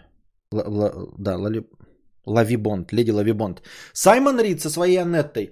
И им якобы, да, якобы а, а, а, отомстил Джон Риверс. Он убил Боцмана из-за того, что его телка э, ушла к, к капитану. Вот этому э, Саймону Риду.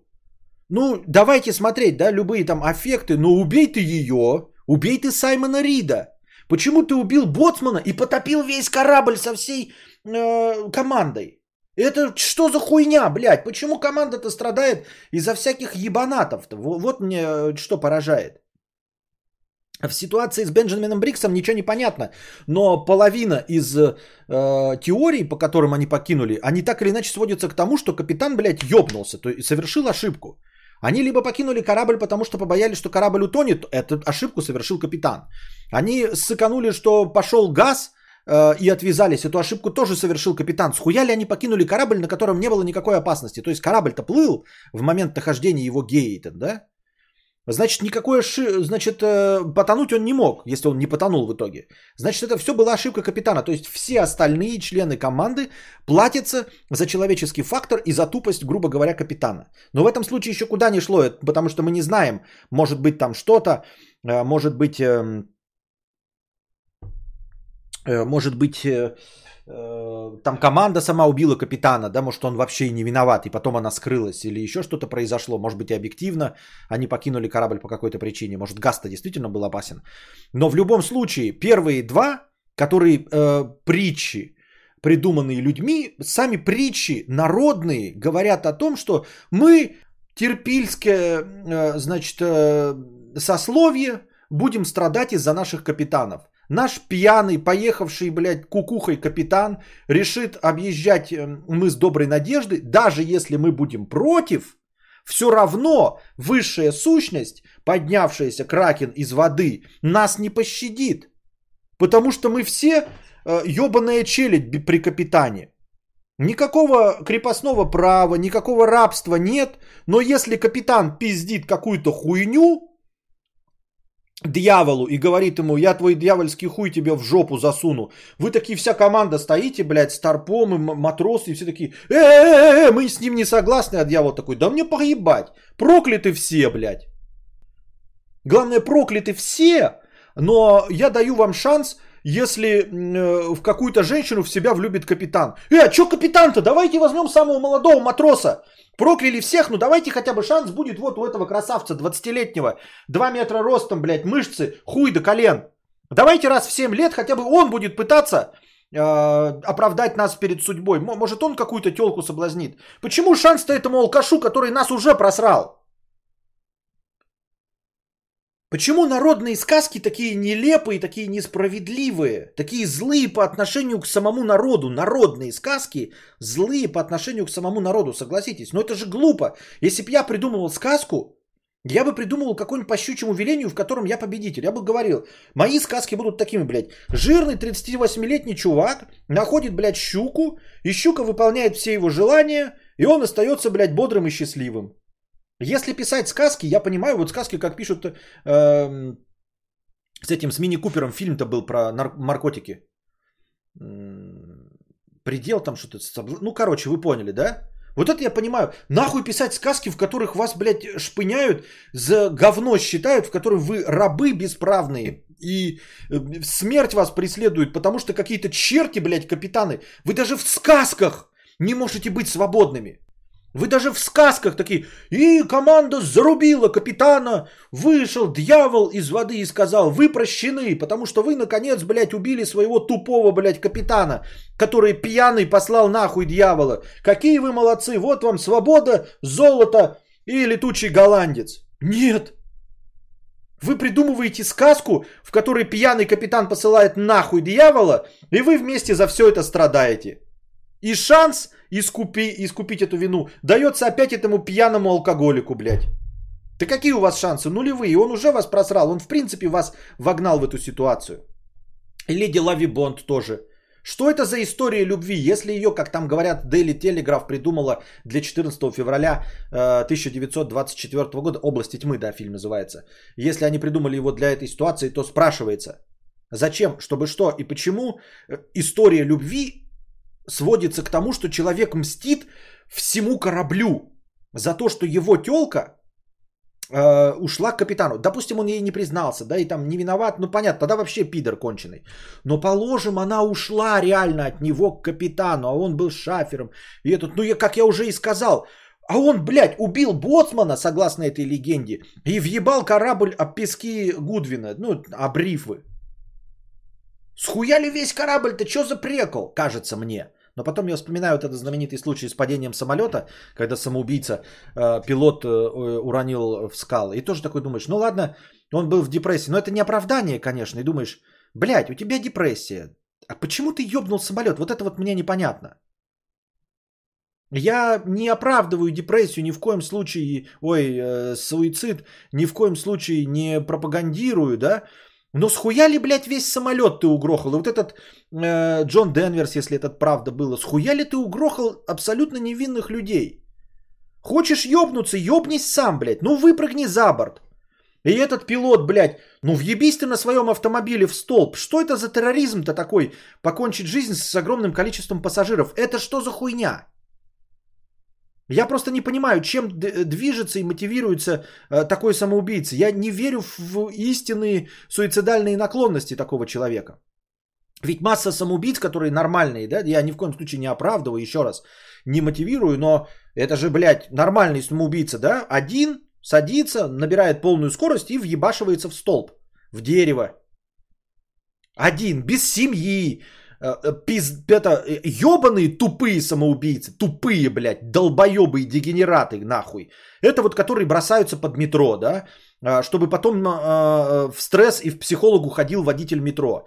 Долбоебые пидорасы, бросающиеся под колеса автомобилей, большегрузов и вообще бросающиеся на дорогу. Вот конченые черты, блядь. Решил ты сдохнуть, блядь, сдохни сам, нахуй. Нахуй ты портишь жизнь человеку. Ну, то есть, понятное дело, там, что в суде он оправдает все дела, в лучшем случае, да? А, но в целом это же человек переживет то, что его машина на кого-то наехала. Хули ты сам, блядь, не упоролся, блядь, не убрался? Что это, блядь, за эгоизм-то такой пидорский, блядь? Последнее твое желание, ну сделай ты его не по-пидорски. Может ты такой черт ебаный, что ты кидаешься под метро, да шел бы ты нахуй тогда. Действительно, ебать, чтоб тебя, блядь, разворотило, пидораса, блядь, ебаного, на кишки на размотало до того, как ты до метро дошел. Я так думаю, извините меня. Вот, ну а в целом э, я отвлекся немножечко. Э, этот момент, наверное, я из лекции вырежу, последний свой крик, или оставить. Пишите плюсы, если оставить, и минус, если вырезать его из лекции. Именно часть про суициды метро. Вот. Эм, в целом, говорю, странноватые истории лишь потому, что они сводятся к тому, что вина капитана э, накладывается на весь экипаж. И мне это кажется странным, несправедливым, и из-за этого мне эти сказки выдуманные не нравятся. Вот, на этом мы заканчиваем нашу сегодняшнюю историю. Надеюсь, вам понравилась э, сегодняшняя история. Э, сейчас небольшая пауза, чтобы мне было видно, когда меняются кадры. И вернемся с ответами на вопросы. Ой, не туда нашел.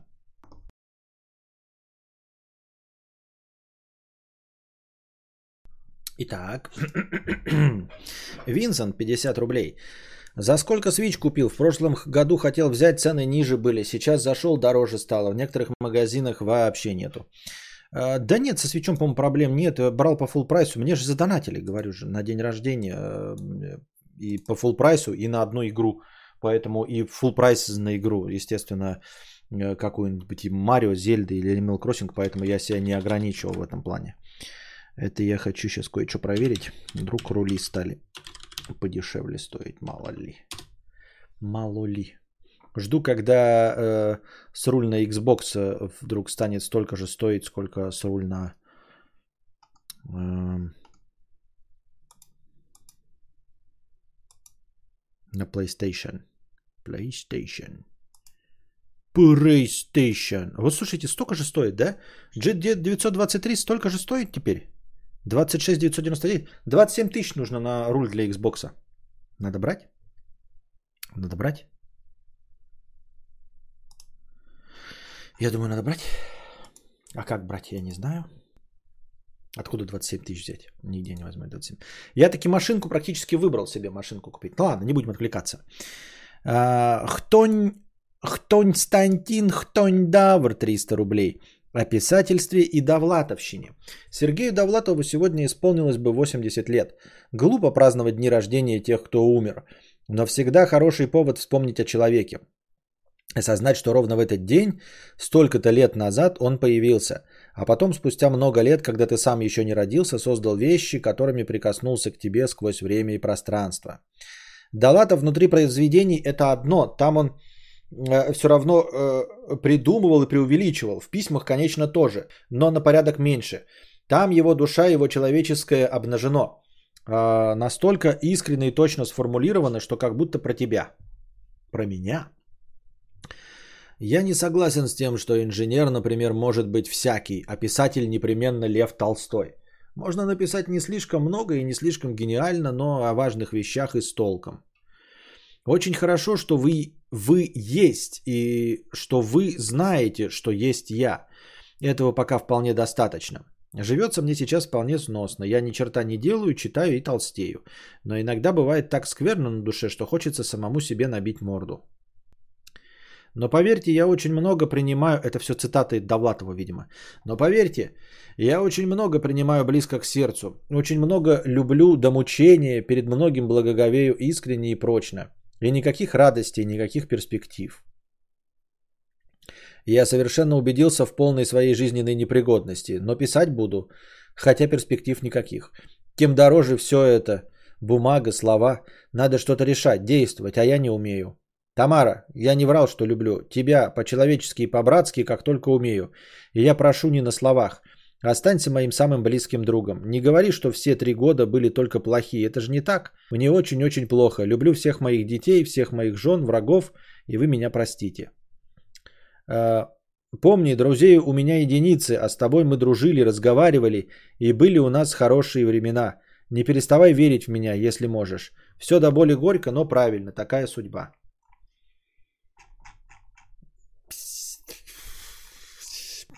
Не, я вообще, в принципе, книжки-то Довлатова люблю, но вот из этих фраз я не нашел ничего о себе. Я не пойму, это была копипаста, имелось в виду, что про тебя, про любого из нас, если про любого из нас, то может быть она, конечно, широким охватом и э, коснется струнки э, души каждого, но мою ни одну не задела. Не вижу здесь ничего со мной похожего. Я просто ну, не уловил какие-то как переживание о путешествии на корабле. Смотрящий все подкасты 50 рублей с покрытием комиссии. Константин смотрел фильм «Как стать счастливым» 1985 года. Там профессор Лев Дуров изобрел аппарат, который определяет, к чему у человека талант. Забавный фильм. Как люди противятся тому, что он не журналист по жизни, а клоун, например, в прямом смысле. Вот знать свой, э, вот знать свой талант, что скажешь? А, я видел отрывок из этого фильма, но я его себе э, не добавил и не посмотрел. Да, надо посмотреть. Я видел сценку, где он приходит к Караченцеву и говорит, что э, провел расследование, а Караченцев типа считает себя писателем. Я даже этот же выкладывал э, отрывок в ТикТоке в, в свою телегу. Сейчас я просто себе запишу этот фильм сразу, чтобы, наверное, надо его посмотреть. Хотя, судя по тому, что я его раньше не встречал, и вы его тоже раньше, скорее всего, не видели, он, наверное, слабоват. Не все советские фильмы были хороши, он, наверное, просто туп, тупо слабоват. Да? Наверняка. Как стать счастливым?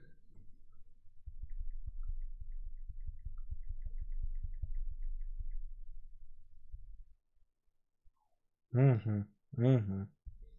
Юрий Челюкин, кометь. Так. Добавил себе. Что у нас э, никто в чате не пишет? Всем так понравилась моя история? Или чешо? Или пятница вечер? Сегодня пятница вечер же, да?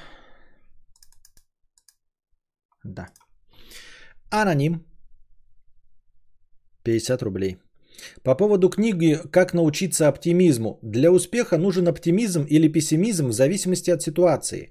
Например, руководители должны быть пессимистичны, э, чтобы не потерять деньги рискованными вложениями, а продавцы оптимистичны, э, потому что только каждый десятый что-то купит. Э, что нужно писателям, я хз. Вот тоже я пока читал твой донат и сразу же подумал такое интересно, а что писателю действительно, и что нужно быть оптимистом или пессимистом? Вот прям я понятия не имею, не просышь. Спасибо за 50 рублей. Пчелюшка 150 рублей. Новая заставка прекрасна. Круто, что ты улучшаешь качество стримов. Спасибо. Митрич 250 рублей на теплую лампу для пушистой котейки. Я вот подумал, может быть даже с вами повыбирать, что в кадр запузырить. Ну то есть, а, если есть какие-то идеи, например, какая-то особенная лампа, которую купить можно и поставить на столик, чтобы она светила там на кошку или на стол э, симпатичную, то вы предлагайте мне в телегу. Но только не надо предлагать что-то там за 10, 20, 30 тысяч. Что-то вот дешевое, но при этом забавно выглядящее. Вот, если где-то встретите э, вариант с неоновой вывеской по дешевке, то тоже пишите, что можно сделать. Как еще можно оживить картинку, пишите в личку в телеге. Какадавр. Первые две буквы К. А потом Адавр. Или Лакиарто 50 рублей. Как же заебали с жалобами на картинку. Ты приходишь и так с не лучшим настроением после того, как оторвался от игр. Включите, блядь, стрим и сами поиграйте во что-нибудь. А, душите своего ужа, а не Костю. А, сгорело, ибо сам, э, сами не донатят, а требуют, чтобы ты тратил время э, хорошего настроения на еблю с ОБС. Можно же перезагрузить, смотреть с отставанием в минуту, чтобы было все ок. Ну зачем это дурнота? Ну ёбне. Лисичка, э, простыня текста по новым правилам за 500 рублей. Сначала не видела, потом добавила. Просто хочу пожаловаться. Привет, мудрец. Привет.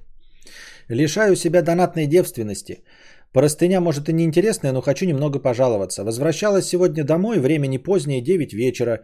Наслаждалась музыкой, никого не трогала. Остановилась на светофоре, жду зеленый свет, как вдруг мою ногу пронзает дикая боль. Я оборачиваюсь и вижу почти полную литрушку пепси у моих ног. И каких-то мужиков, которые быстро идут в мою сторону. Благо светофор переключается на зеленый, и я, хромая, перебегаю дорогу. Уже на другой стороне улицы я оборачиваюсь и еще раз замечаю, что эта бутылка опять летит в меня. Чудом успеваю увернуться и уже прикидываю, смогу ли я с больной ногой убежать от них. Но мужики просто разворачиваются и уходят в противоположную от меня сторону. Что это было? Зачем и почему? И что движет такими людьми? Нога болит пиздец. Бутылка попала в нежное место, внутреннюю сторону колена. Чтобы ты понимал, как мне прилетело, кожа треснула в нескольких местах до крови. Колено разгибать больно. Приходится прыгать по квартире на одной ноге, радуясь, что только не попали в голову, а то вырубили нафиг бы и не знаю, чем бы все закончилось. Пожелай мне, чтобы до завтра все прошло. Извиняюсь за свой русский, это не мой родной язык, писать на нем почти не умею. Здоровья тебе и твоим близким. Желаю не попадать на таких уебков. Удачного стрима. Сопереживаем тебе и сочувствуем. Желаем, конечно, никому не попадать в такую ситуацию. Но вот просто э, какие же черти уебаны, а? Вот почему они не нарвутся э, на кого-нибудь, у кого э, куча родственников, не, не желаю, но вот типа, чтобы кого-то попали, но вот чтобы они нарвались на кого-то, у кого куча родственников джигитов, чтобы ты сразу доковыляла бы домой – Сказала бы брату, он бы сейчас вызвонил бы всех своих э, бородатых знакомых, вы бы спустились и отпиздили бы их так нахуй, чтобы эти, блядь, э, суки мочились кровью, блядь, несколько дней. И, и скулили бы, и стонали бы, ой, за что нас так? Вот, вот хочется, чтобы они э, напоролись на кого-то, бородатых, вот говорят, да, вот чтобы пришли к ним и отпиздили их так, блядь, чтобы они до конца жизни, сука, ссали кровью. И детей иметь не могли за такую хуйню. Ну что это за дерьмо? Идти по улице и в незнакомого человека э, кидать бутылками. Вот, для, вот на кого вы нападаете? Чё ж вы, суки, блядь, не поедете куда-нибудь э, в какую-нибудь диаспору и там не попробуете такую хуйню провернуть, а? Ёбаные черти, блядь. Вот. И потом, я говорю, я все время так, а, когда я на дороге там э, думаю, э, помогу ли я кому-то на дороге, ведь ни один из этих чертей не включает э, поворотники. А потом ты смотришь, как вот этот, блядь, в какой-нибудь машине горит, а ты уверен, что не горит вот не вот это вот чмо? Вот она описала сейчас мужики, да, какие-то были. А потом мне показывают ролики. У меня мало сочувствия, потому что я вот так много этого всякого говна вижу. У меня все время почему-то включается. А что, блядь, если карма есть? Что если ну, понимаете, не то чтобы карма есть, а просто люди настолько говно, что рано или поздно совершают всякую шляпу. Рано или поздно каждый человек совершает каждую всякую шляпу. Просто вот по статистике настолько всего плохого много, что каждый, сука, человек заслуживает сгореть в машине, понимаете?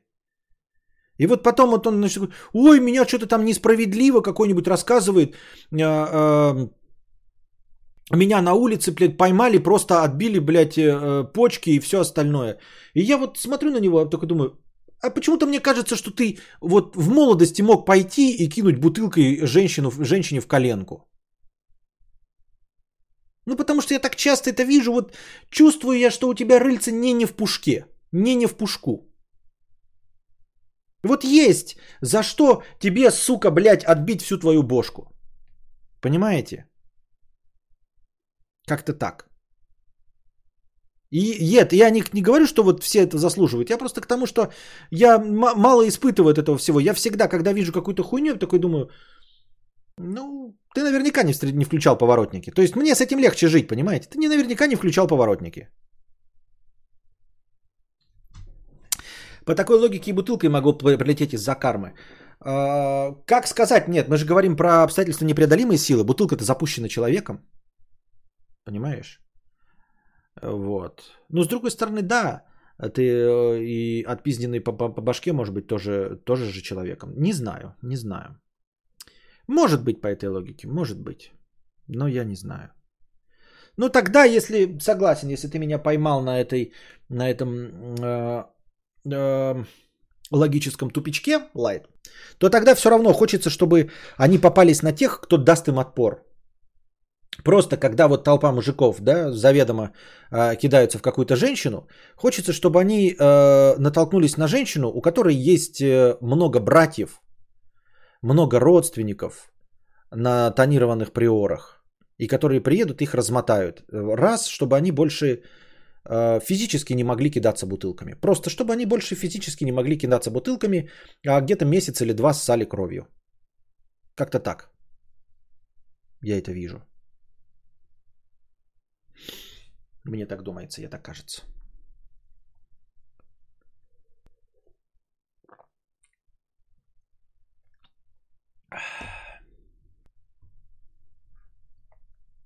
Анон 50 рублей. Костик, денег нет, но я держусь. Тоже Костик. Ночью играю в Switch.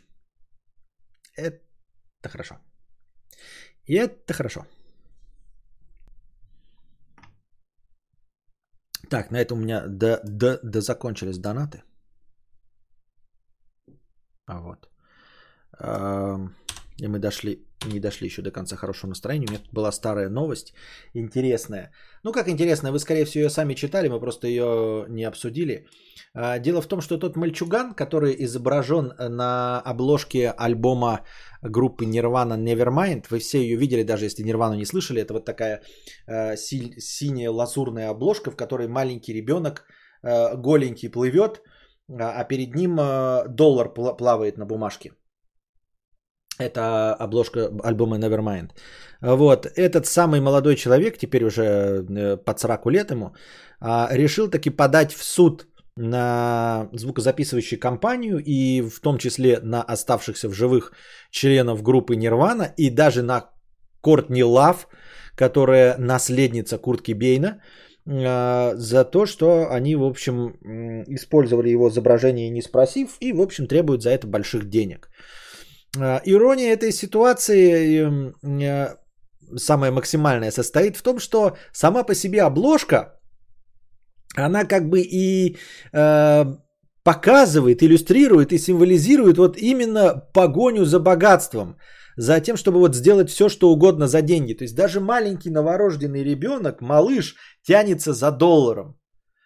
И сейчас вот этот взрослый парень, дело в том, что он ежегодно а, не отказывался от того, от денег а, сфоткаться в той же самой позе. То есть есть фотографии, где ему там 15, 16, там больше, 20, 22 года, когда э, он э, ради всяких там э, хайповых заголовков, ради всяких журналов фоткался в той же самой позе. Ну, то есть его просто закидывали в бассейн, в труселях, конечно. Ну, там доллар какой-то был, и он плавает вот это все. То есть, как вот он растет с той самой обложки. За ту самую обложку его родители получили что-то в районе 200 долларов. То есть, это была какая-то просто обычная фотография, ну, фотографа в его портфолио, когда он ее продал на обложку, у них э, спросили разрешение, им что-то заплатили вроде в районе 200 долларов. То есть, ну, заплатили, все, все, все законно было. Теперь он говорит, что это обман. И дело в том, что он годами наживался на этой фотографии, на, на изначальной нет, но потом, продавая свои уже современные фотографии, как продолжение этого, он все-таки чуть-чуть с этого зарабатывал. Больше он никем не стал, ничего из себя не представляет, и в конце решил сыграть в банк и сшибить еще больше денег с этого якобы за то, что они вот в коммерческих целях использовали фотографию, которую продали э, его родители просто как фотографию, а не для того, чтобы зарабатывать деньги. То есть вот под этим соусом якобы э, альбом Nevermind зарабатывал, и Нирвана все вместе с ними, зарабатывали деньги за счет этой фотографии, понимаете? Но это так же, как авторские права, которые есть вот открытые, которыми ты можешь пользоваться, читать, но если ты не используешь для заработка денег. Если используешь для заработка денег, то ты пидор.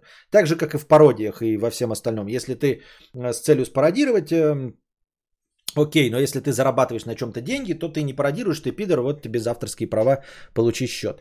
И вот под этим соусом. И главное, это говорю, что само по себе изображение, о котором идет речь, оно как раз-таки такое поведение и высмеивает.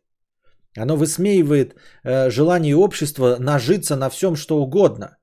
Получить со всего бабки. И вот, э, наконец, этот самый маленький ребенок вырос, и теперь за, эту, за это изображение хочет получить еще деньги, хотя он ничего не сделал. Он вообще ничего не сделал, он не сфотографировал. Вот, он даже на месте своих родителей не ёбся. Его отец хотя бы прилагал какие-то усилия, раз, э, раздевал его мать э, и э, смазывал ей щелку. Вот, фотограф потом сфотографировал это все. Э, Нирвана пела песни, а он нихуя не сделал, и именно он хочет получить еще больше денег с этой фотографии. Из кого бы то, да, с оставшихся в живых членов группы Нирвана из Кортни Лав, которая, э, Курт Кобейна уже умер э, настолько давно, что вы дольше живете, чем Курт Кобейн лежит мертвым. Вот когда он умер? Я так и пишу в гугле Куртка Бейн. Куртка пробел Бейн. Вот я конченый, а. Курт Кобейн умер 5 апреля 1994 года. 94 года. Это, ребята, уже прошло... Э, дохуя, 27 лет прошло. О, 27 лет прошло, что ли? Как это, как это, как это, как это, как это? В натуре. Слушайте, 27 лет. Смотрите, Курт Кобейн попал в клуб 27, то есть он умер в 27. Если бы вы родились э, в момент смерти Куртки Бейна, вы могли бы сейчас опять попасть в клуб 27. Понимаете? Люди, родившиеся в год смерти Куртки Бейна, сейчас как раз достигли возраста клуба 27. Забавный факт, да? Он умер в 27, еще... и 27 лет прошло. То есть на следующий год будет больше лет, чем сам Курт Кобейн прожил. Удивительно рядом. Я просто зашел в Википедию, захотел э, прочитать, а чем занимается сейчас Кортни Лав. Это до сих пор жива, да? Познакомились в 90-м году. Сколько ей уже под сраку? Ей 57 лет! Кортни Лав 57. 50, мать вашу, 7 лет. Американская актриса, рок-певица, автор песен, вокалистка, гитаристка группы Холл. Она потом-то еще была? Во второй Кортнелл была с Эдвардом Нортоном была. Стив Куган, кто бы это мог быть?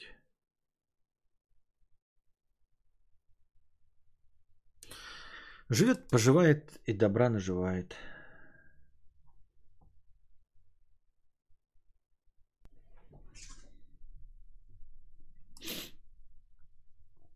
Клуб 27. По такой логике, так, это я уже читал. Саша, Клуб 27. Да.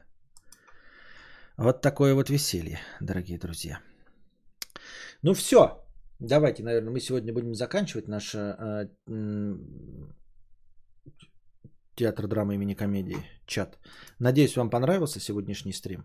Что-то тухляк, вы ничего не пишете. Я понимаю, что платный, э, все дела, но сейчас зрителей, если по общему количеству смотреть, не